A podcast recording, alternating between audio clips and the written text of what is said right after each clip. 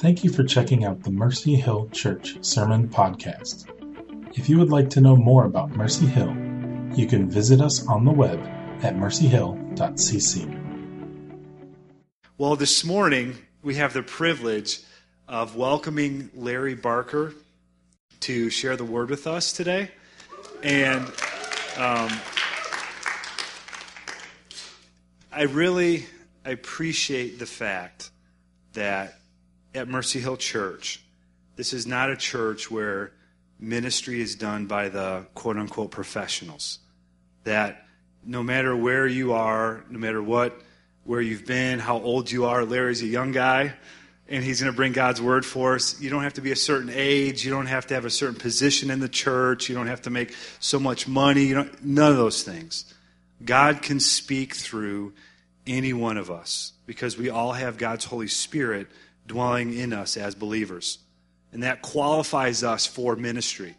Now, it may not be from the front, but it could be in a, a myriad of different things.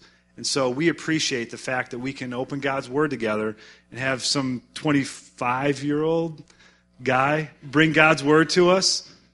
Because it's not just for, like I said, just the older people, but God speaks through each one of us. And I appreciate the fact that Mercy Hill is a place where we are eager and willing to receive from anybody and really hear God's Word and bring it to ourselves. So, can we just um, bow our heads and pray and ask the Lord just to continue to speak through us, to speak through Larry this morning, and, and his word would, would impact our lives? So, Lord Jesus, thank you today. Lord, for this, the, the fact that the state would, would come to the churches and ask for prayer. God, we do pray that you would raise up more um, parents and families willing to foster in this church. Lord, we pray that you would protect those kids. God, we pray for this church this morning as we open your word. God, that your word would continue to bear fruit, would continue to give life, would continue to speak to us, Lord. We ask that your Holy Spirit would open our eyes and our ears. And God, that you would just anoint Larry to, to continue to declare your word that we so desperately need to hear this morning. So, God, thank you for Larry's willingness. Thank you for his uh, the time that he's put in, and I pray, God, that you would help us to have ears to hear. In Jesus' name we pray. Amen. Amen. Thanks, Johnny. Um, well, he's right. It's definitely not based on the amount of money you make, or else neither of us would be up here. This also marks my first time preaching in a pink shirt, so let me know how it goes. Um, it's a big, big deal for me, big step. Um, honestly, guys, I love being up here. I love getting to share with you guys um, just what I believe the Lord's put on my heart. Um, this morning is going to be a fun one. Um, who, who read the chapter in the story this week? If you did, you know it's like half the New Testament. Um, so there's a lot of ground that gets covered in this week's chapter. Uh, let me just explain the story, though. Um, if you're new here, we've been going through a series called The Story. It's a 31 week, basically, overview of the entire Bible. Um, so it traces kind of the big picture story of what happens throughout the Bible. Um, there's this special um, chronological um, story Bible, story book. Um, and so we'll be, we'll be teaching out of that this morning. Um, but we're getting to the end of this story. So it's 31 weeks. This is week 29. we're almost there. like I said, we cover a lot of ground uh, today. But before we dive in, I want to just recap where we've come from, how we've gotten to this point. Um, and so if you've, if you've been here all along, this will just be a refresher. But if, if you're new, if you're only been coming a couple weeks, hopefully this will help to kind of give some context to uh, what we hear this morning. So you remember a couple different things we've heard throughout the story.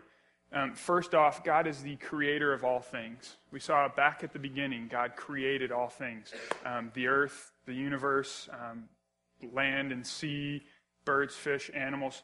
Uh, but at the, the pinnacle of his creation was men and women, uh, made in God's image, uh, made uh, to be more like him, to reflect him in a way that was different than the rest of creation.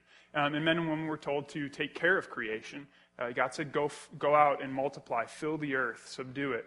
Um, we were meant to be caretakers of God's creation, meant to um, honor Him in the way we, we relate to Him and we relate to creation and relate to one another. And uh, that was our, our task from the beginning was to fill the earth so that all the earth would show um, god's glory and would uh, just be this beautiful uh, picture of god's glory However, we've also seen that um, we failed.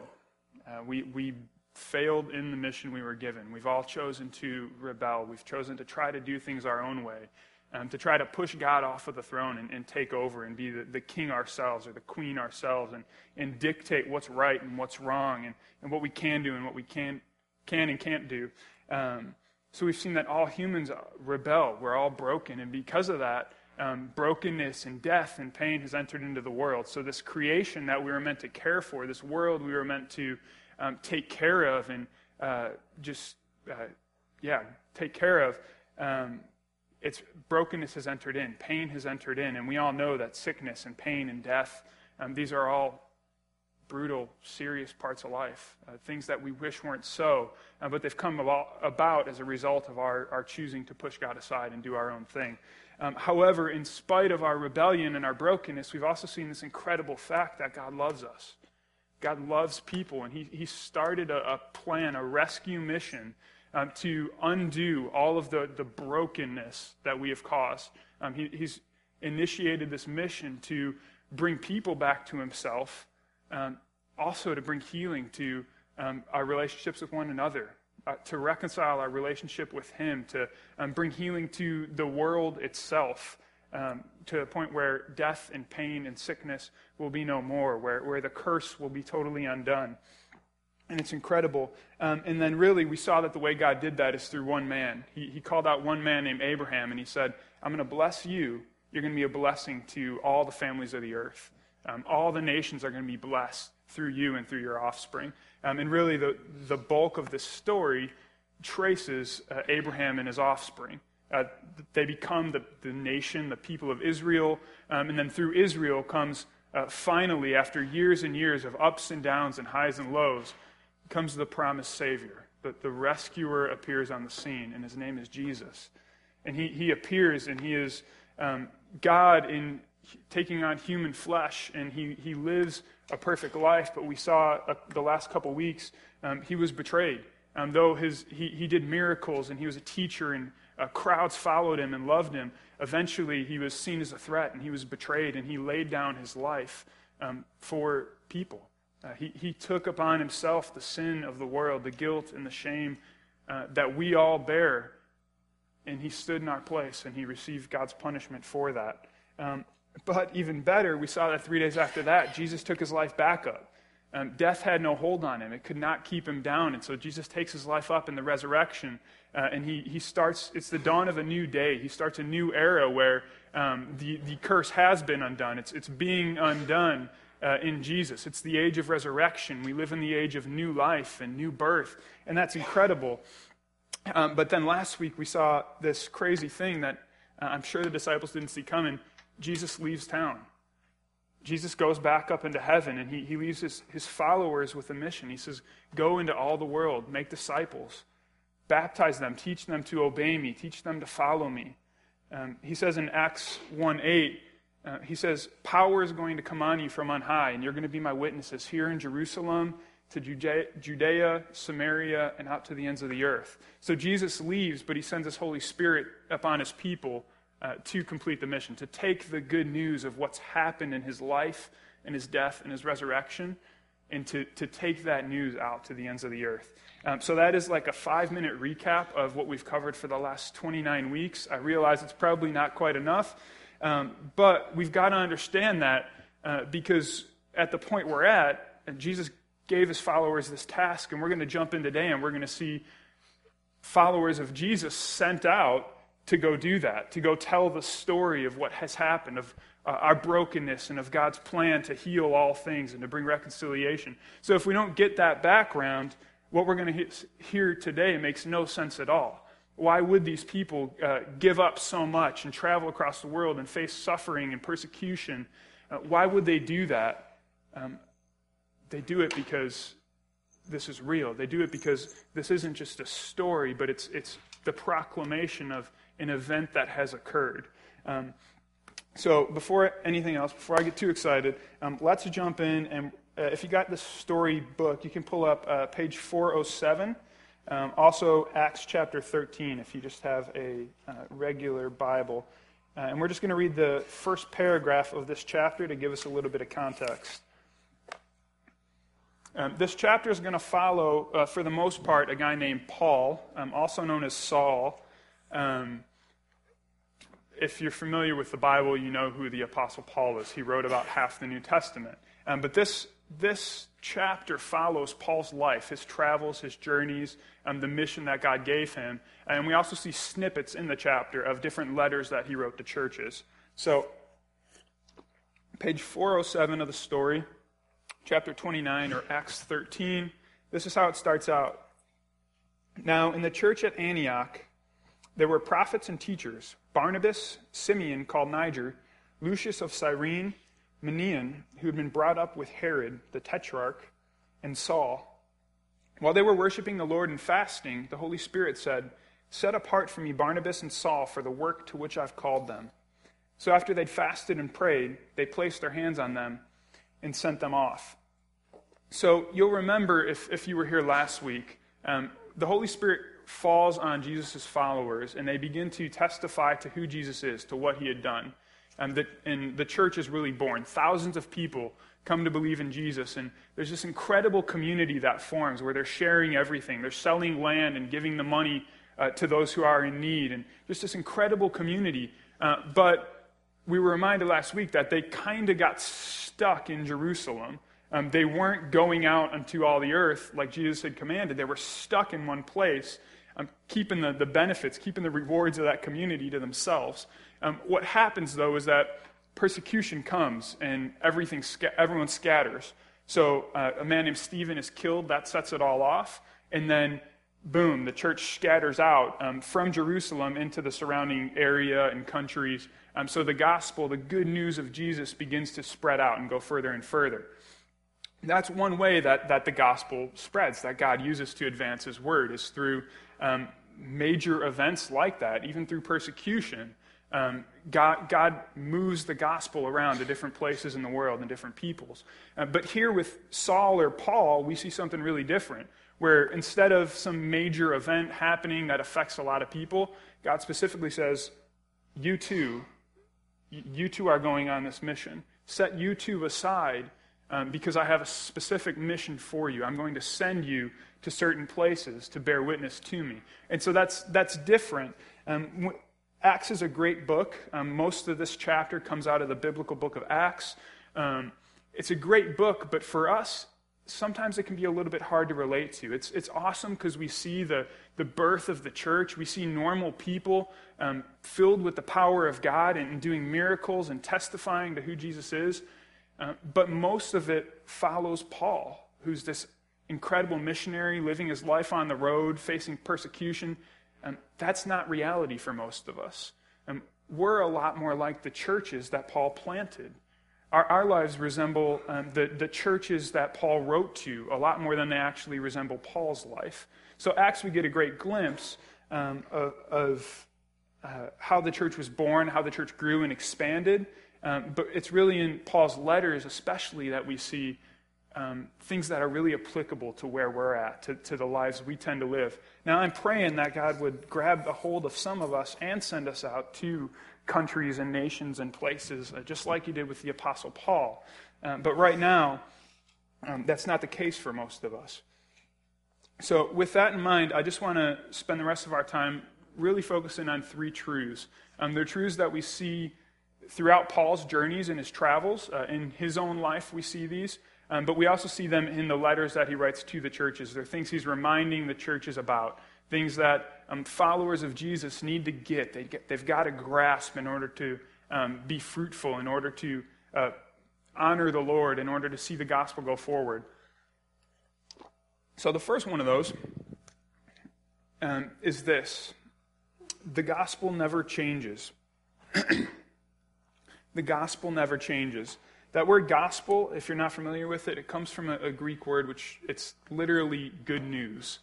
Um, and when we think about that, the, the good news never changes. That should almost go without saying. News doesn't change.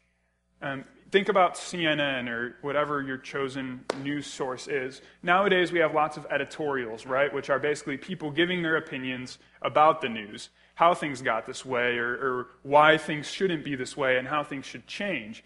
But the reality is that when there's a big news story, um, it's, it's just a straight headline. Um, if you watched the news yesterday or today, you saw about this earthquake in Nepal. Um, massive earthquake, 7.8 magnitude, I think. Um, over a thousand people dead, incredible devastation. It, it's horrible. Um, but there's not all these conflicting uh, opinions and, and, editorials about what's happened. That could come someday, but right now, everywhere you look, the headline is just earthquake in Nepal. Earthquake in Nepal. Um, so that's news, and, and, and that's not going to change, even though people might have different opinions of how the response could be better, how they could have avoided it, and all these things. News doesn't change. It's, it's the proclamation of something that's happened. Um, Adam and Mary White are not here. They had a baby a couple weeks ago. That's, I think, April 10th. That's not going to change. A year from now, we won't be saying, no, they didn't have a baby. Or, like, we don't change things that have happened in the past. So, in some sense, that goes without saying. But here's, here's what I mean, or here's why it's important. The gospel is the good news about what God has done, it's the good news about um, Jesus bringing the kingdom of God a new day. It's about Jesus' life, death, and resurrection being a, a way that um, men and women like us can be forgiven of our sin, um, have our shame taken away, be brought back to God. That's the gospel. That's the good news. And, and we can talk about it in a number of different ways, right? We can say we were all addicts to, to self. We were all addicts to sin, and we were powerless, but God set us free in Jesus. We could say we were all um, shameful rebels who were like, you know, bratty little kids who just wanted our own way. Um, but in Jesus, God has made a way for us to be forgiven and to be made right. We could say that we were enemies of God, but now we're friends and family of God. Uh, we could say it in a number of different ways, but it all anchors on the events that happen in the life and death and resurrection of Jesus Christ. So th- it's incredible news. It's incredible news that although I am guilty and I've chosen to go my own way, God would enter into the world and he would take my guilt upon himself. It's incredible. And if, if this is the first time you're hearing it, if you are um, new and this is unfamiliar to you, let me urge you Jesus is good. Man, turn to Jesus. Trust in Jesus. It's not too late. You haven't gone too far. There's still hope. The gospel is good news because in Jesus there's, there's hope and there's life and there's forgiveness and there's renewal. The gospel is good news. So, why would we need to be reminded that the good news never changes? Why would we want to change this news?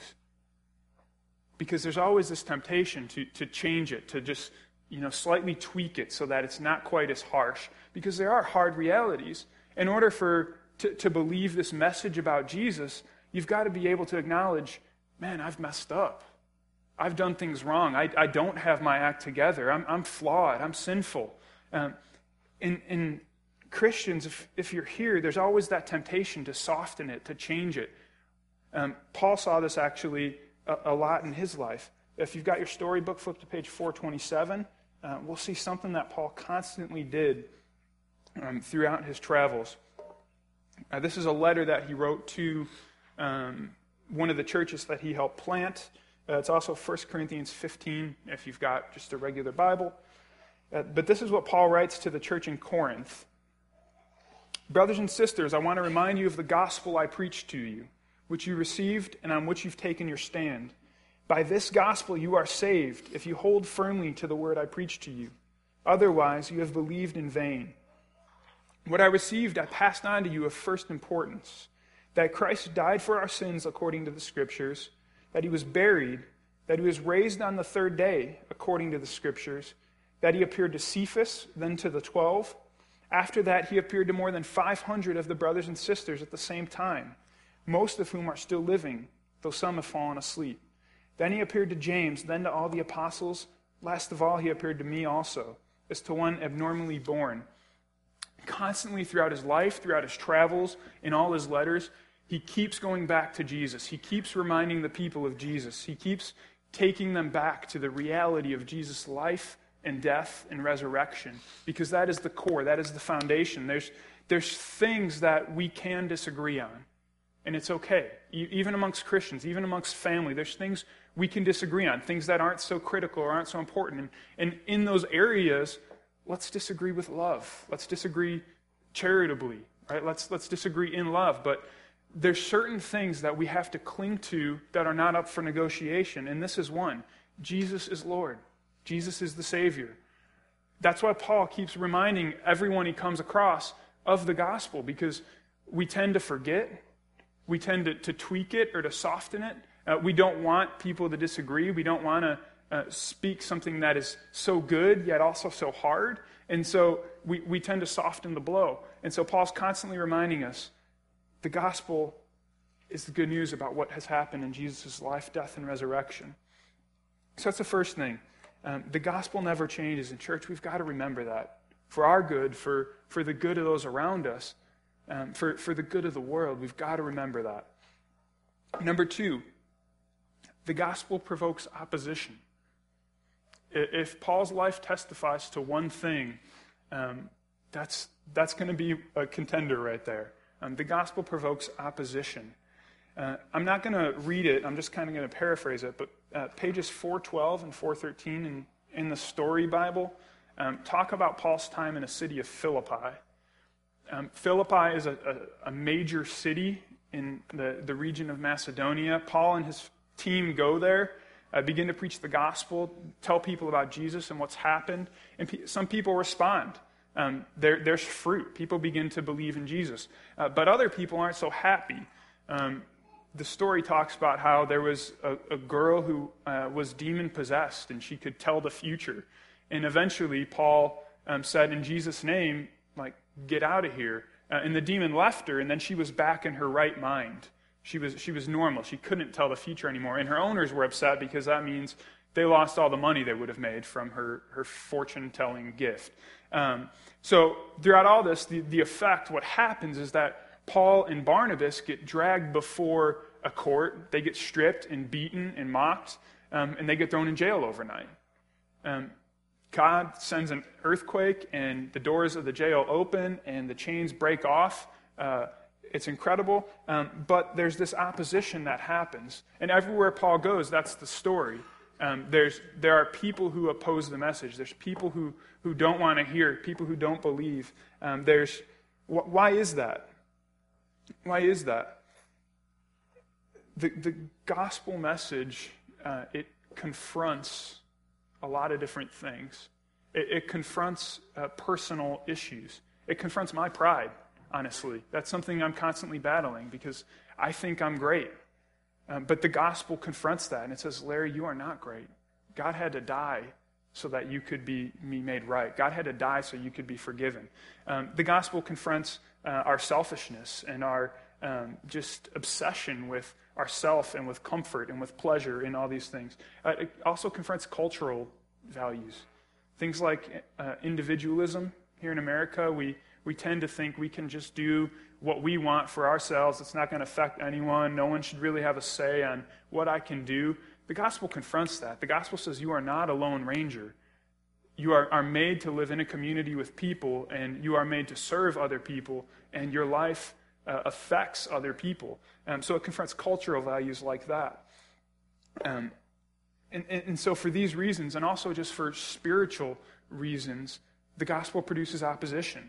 Where, where there is a real enemy, there is an, an enemy who doesn't want people to hear about Jesus, who doesn't want people to find life, but wants to keep them blinded and, and cut off from the goodness of God. And, and so, for all these reasons and more, there, there's opposition that happens when the gospel is preached.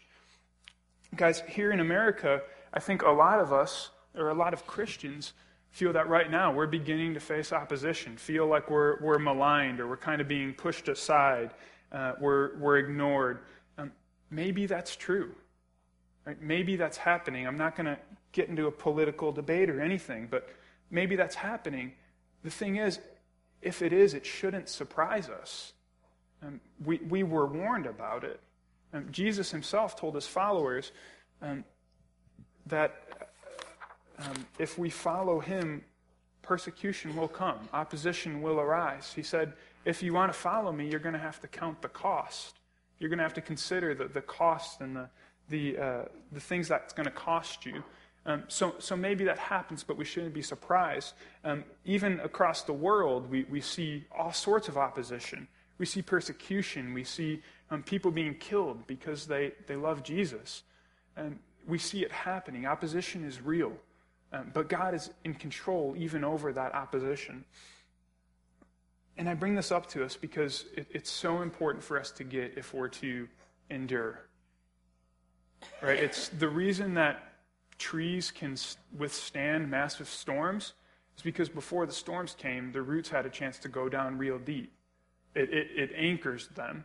We, we've got to recognize that eventually the gospel produces opposition so that if it ever does come, we're ready for it. We, we stand firm. We're confident uh, in what has happened and, in what Jesus has done and in who Jesus is. We've got to get that. God can even use suffering or opposition to, to further his purposes, to, to transform us, um, to further the gospel. Paul wrote in Romans 5, uh, one of his letters to the church in Rome, he says, We rejoice in the hope of the glory of God.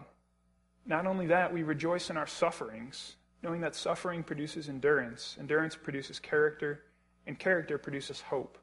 And hope does not put us to shame because God's love has been poured into our hearts through the Holy Spirit who's been given to us. Paul says he rejoices in suffering because God uses that suffering to transform who he is, who, who we are as people, as a community, um, suffering or opposition. God can even use those things. It's not in vain. It's not in vain. So, number one, the gospel never changes. Number two, the gospel produces opposition. Number three is this the gospel bears fruit. The gospel bears fruit. One of the things that's totally clear from Paul's life is that the gospel produces opposition. He faced it wherever he went. But the other thing that's perfectly clear as well is that the gospel changes and transforms people and transforms communities and cities. The gospel bears fruit. he wrote to the church in Colossae um, this. It's Colossians 1 5. Uh, it's not in the story, um, but this is what he writes. And I just love it. Uh, the gospel, this is his introduction to them. He says, The gospel which has come to you is indeed in the whole world, it is bearing fruit and increasing. It also does so among you since the day that you heard it and understood the grace of God in truth. And guys, like I said, a lot of times I think, or right now here in America, a lot of us feel um, kind of down about the church or down about the gospel, and things are changing. The world is uncertain. Um, we see things on the news that I think can cause us to despair sometimes about um, what's happening uh, to the church and to Christianity and, and things. But do you know that through the Spirit, the gospel is still bearing fruit today? Like Paul says, in the whole world, it's bearing fruit and increasing. Guys, even here in America and in Europe, where a lot of people say the church was dying out, statistics show that there's still slow growth.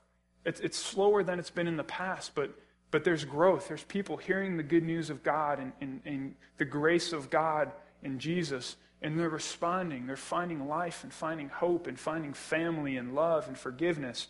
Um, get this crazy statistic. In the last 15 years, the African church has seen a 51% increase that means in Africa, on average, 33,000 people every day are coming to believe in Jesus or they're being born into Christian families where they're, they're counted as Christian in the census. 33,000 people a day. The gospel is exploding. The church is exploding. Or there's this get this China is on pace to become the country in the world with the most Christians by 2025. 40 years ago, Mao tried to remove religion completely from China. He was determined to crush it. Um, Ten years from now, there might be more Christians in China than any other country in the world. The gospel is bearing fruit, even in spite of opposition. The gospel is bearing fruit, and, and no one can stop it because God's behind it. And what does this fruit look like? It looks like people finding hope, finding forgiveness in Jesus. Absolutely. People guilty people um, finding freedom in Jesus. Um, it also looks like this people in the name of Jesus standing up against injustice, standing up against child abuse, um, praying and working to see that ended, um, standing up against human trafficking and war and poverty. Um, these are fruits of the gospel in society. Uh, as, as we consider the truth of Jesus and live our lives in light of, of Jesus, um, society is transformed as people take a stand on the gospel. Right now in the Middle East, we talk about opposition. We hear horrific stories coming out of the Middle East with, with ISIS and um, different groups like that um, who are not just killing Christians, but they're um, killing and slaughtering and torturing um, all sorts of people, uh, but uh, specifically Christians for, for not uh, turning away from Jesus. It's brutal, it's, it's just evil.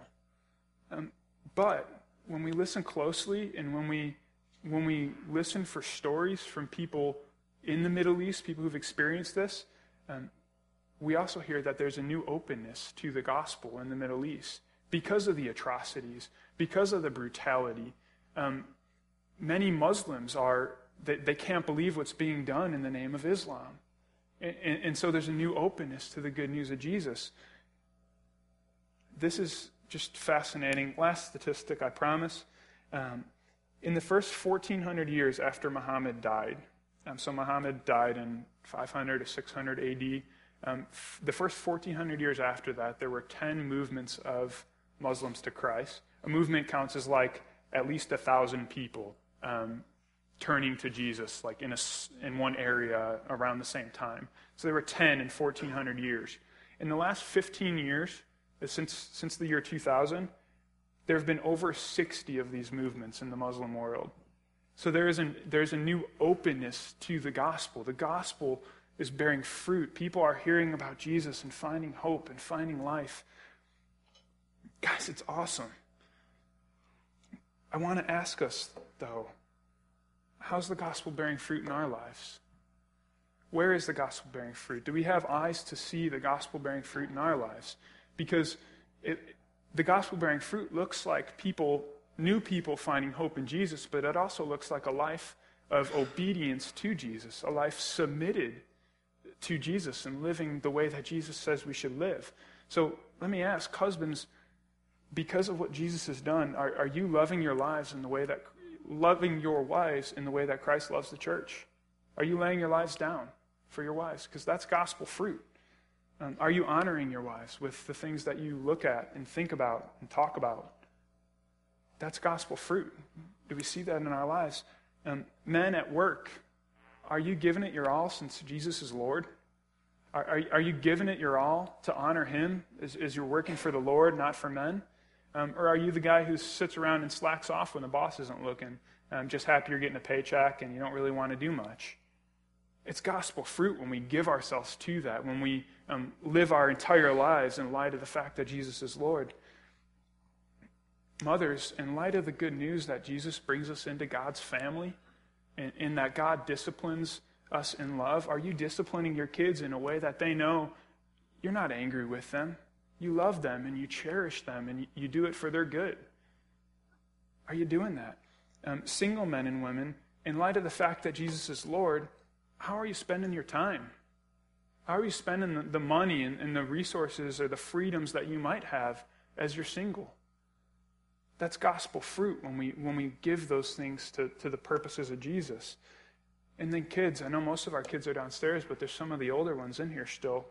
Are you guys obeying your parents in a way that pictures for people how the church obeys Jesus? Because that's gospel fruit. You guys aren't excluded from that. The way that you obey your parents can, can picture for a world um, how the church responds to Jesus, our, our Lord. We got to expect this gospel fruit, and we need to celebrate when we see it. Because I, I know it's here, I know it's in our midst. I hear stories and I see it in people's lives, but we've got to celebrate these things because what it is is the gospel bearing fruit. It, as we consider Jesus and as we live our lives in light of Jesus, our, our own hearts are transformed. The way that we interact with our spouses and our families and our kids and uh, our coworkers and every area is transformed. So we've got to look for this and we've got to encourage it. We've got to provoke it out of people. Uh, and we've got to celebrate when it happens because the gospel is meant to bear fruit. And Jesus said this in John 15. He said, If you remain in me and I in you, you will bear much fruit. You will bear much fruit. So, friends, let's, let's take heart. Let's be encouraged because the gospel's growing. The gospel's bearing fruit. It's advancing in all the world. And it's, it's advancing. It's taking deeper root in our own lives. And let's, let's pray for eyes to see where that fruit is coming from and then celebrate it. Throw parties. Man, throw parties. You see the gospel bearing fruit in someone's life, make a big deal about it. We need that. I know for me, I don't tend to see where God's at work in my life. I, I tend to um, gloss over that because I'm so acquainted with the areas I'm weak, the areas I struggle in. If you see it, celebrate it in people. People need to know. People need to, to take heart in that. God is at work. The gospel's bearing fruit. So, guys, just in closing here, um, the gospel never changes. The gospel produces oppos- opposition, and the gospel bears fruit. We should expect the gospel to provoke some opposition at times. We should be prepared for that. We should be confident in, in what Christ has done and in who he is. Um, even more, we should expect the gospel to bear fruit. It's like a seed that you plant in the ground and it's got life inside of it. You put it in the right circumstances and it bears fruit. Expect the gospel to bear fruit. And ultimately, let's give thanks for both. In, in times of feast, in times of famine, in, in times of opposition, in times of fruitfulness, let's give thanks because whatever the situation, Jesus is Lord. He is King. He is the Savior, and He is good. So I'm just going to pray. Um, I'm going to pray that God will bear fruit in our lives, continue to bear fruit in the world. Um, and I'm going to pray that God will keep us faithful to, to live our lives in light of this good news. Heavenly Father, we are so grateful for Jesus. God, we are so grateful for how you love us, even though at times we can be very unlovable. God, thank you for your grace. Thank you for the way you have, uh, in Jesus, forgiven our sin and you've brought us back into your family. Lord, I pray that you would help us to live lives of gospel faithfulness, that our lives would be marked by uh, the, the reality of Jesus Christ uh, dead and resurrected, um, that our lives would be different because of who Jesus is and what he's done. God, I pray that you would give us the strength to endure in times of opposition. God, I pray that you would give us the grace to endure and to stand strong in a way that honors Jesus and isn't combative isn't uh, argumentative, but is, a, is meek and is loving and is caring and is humble. And God, I pray that our lives would be marked by more and more gospel fruit. God, I pray that you would give us victory in areas where we've been struggling. God, I pray in areas where we feel without hope that you would renew that hope within us. God, I pray that we would see our lives, our families, our friends, our community changed because of the reality that Jesus is, has died and he is resurrected and he is now the risen Lord. We pray it all in his name and for his glory.